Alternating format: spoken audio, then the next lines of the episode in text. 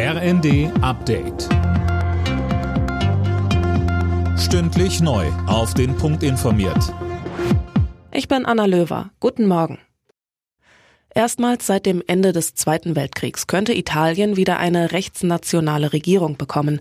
Die Rechtsaußenpartei Fratelli d'Italia von Giorgia Meloni ist nach Wahlbefragungen zufolge stärkste Kraft bei der Parlamentswahl geworden. Gisa Weber. Zusammen mit ihren Bündnispartnern der rechtsnationalen Lega von Matteo Salvini und der Forza Italia von Silvio Berlusconi könnte Fratelli d'Italia auf bis zu 47 Prozent der Stimmen kommen. Meloni könnte als erste Frau überhaupt Regierungschefin in Italien werden. Offizielle Ergebnisse werden im Laufe des Tages veröffentlicht. Die Wahlbeteiligung war mit knapp über 50 Prozent historisch niedrig.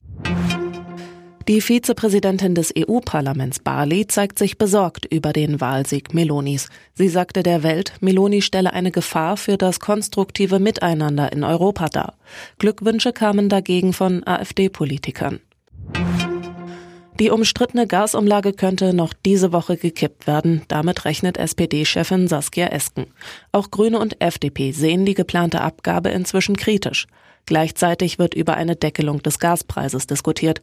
Finanzminister Lindner stellte im ersten aber klar, eine Gaspreisbremse ist für mich kein Anlass, wieder eine Ausnahme von der Schuldenregel für den Bundeshaushalt zu machen. Man darf nicht vergessen, die Schulden, die wir heute machen, müssen ja auch irgendwann bedient zurückgezahlt werden.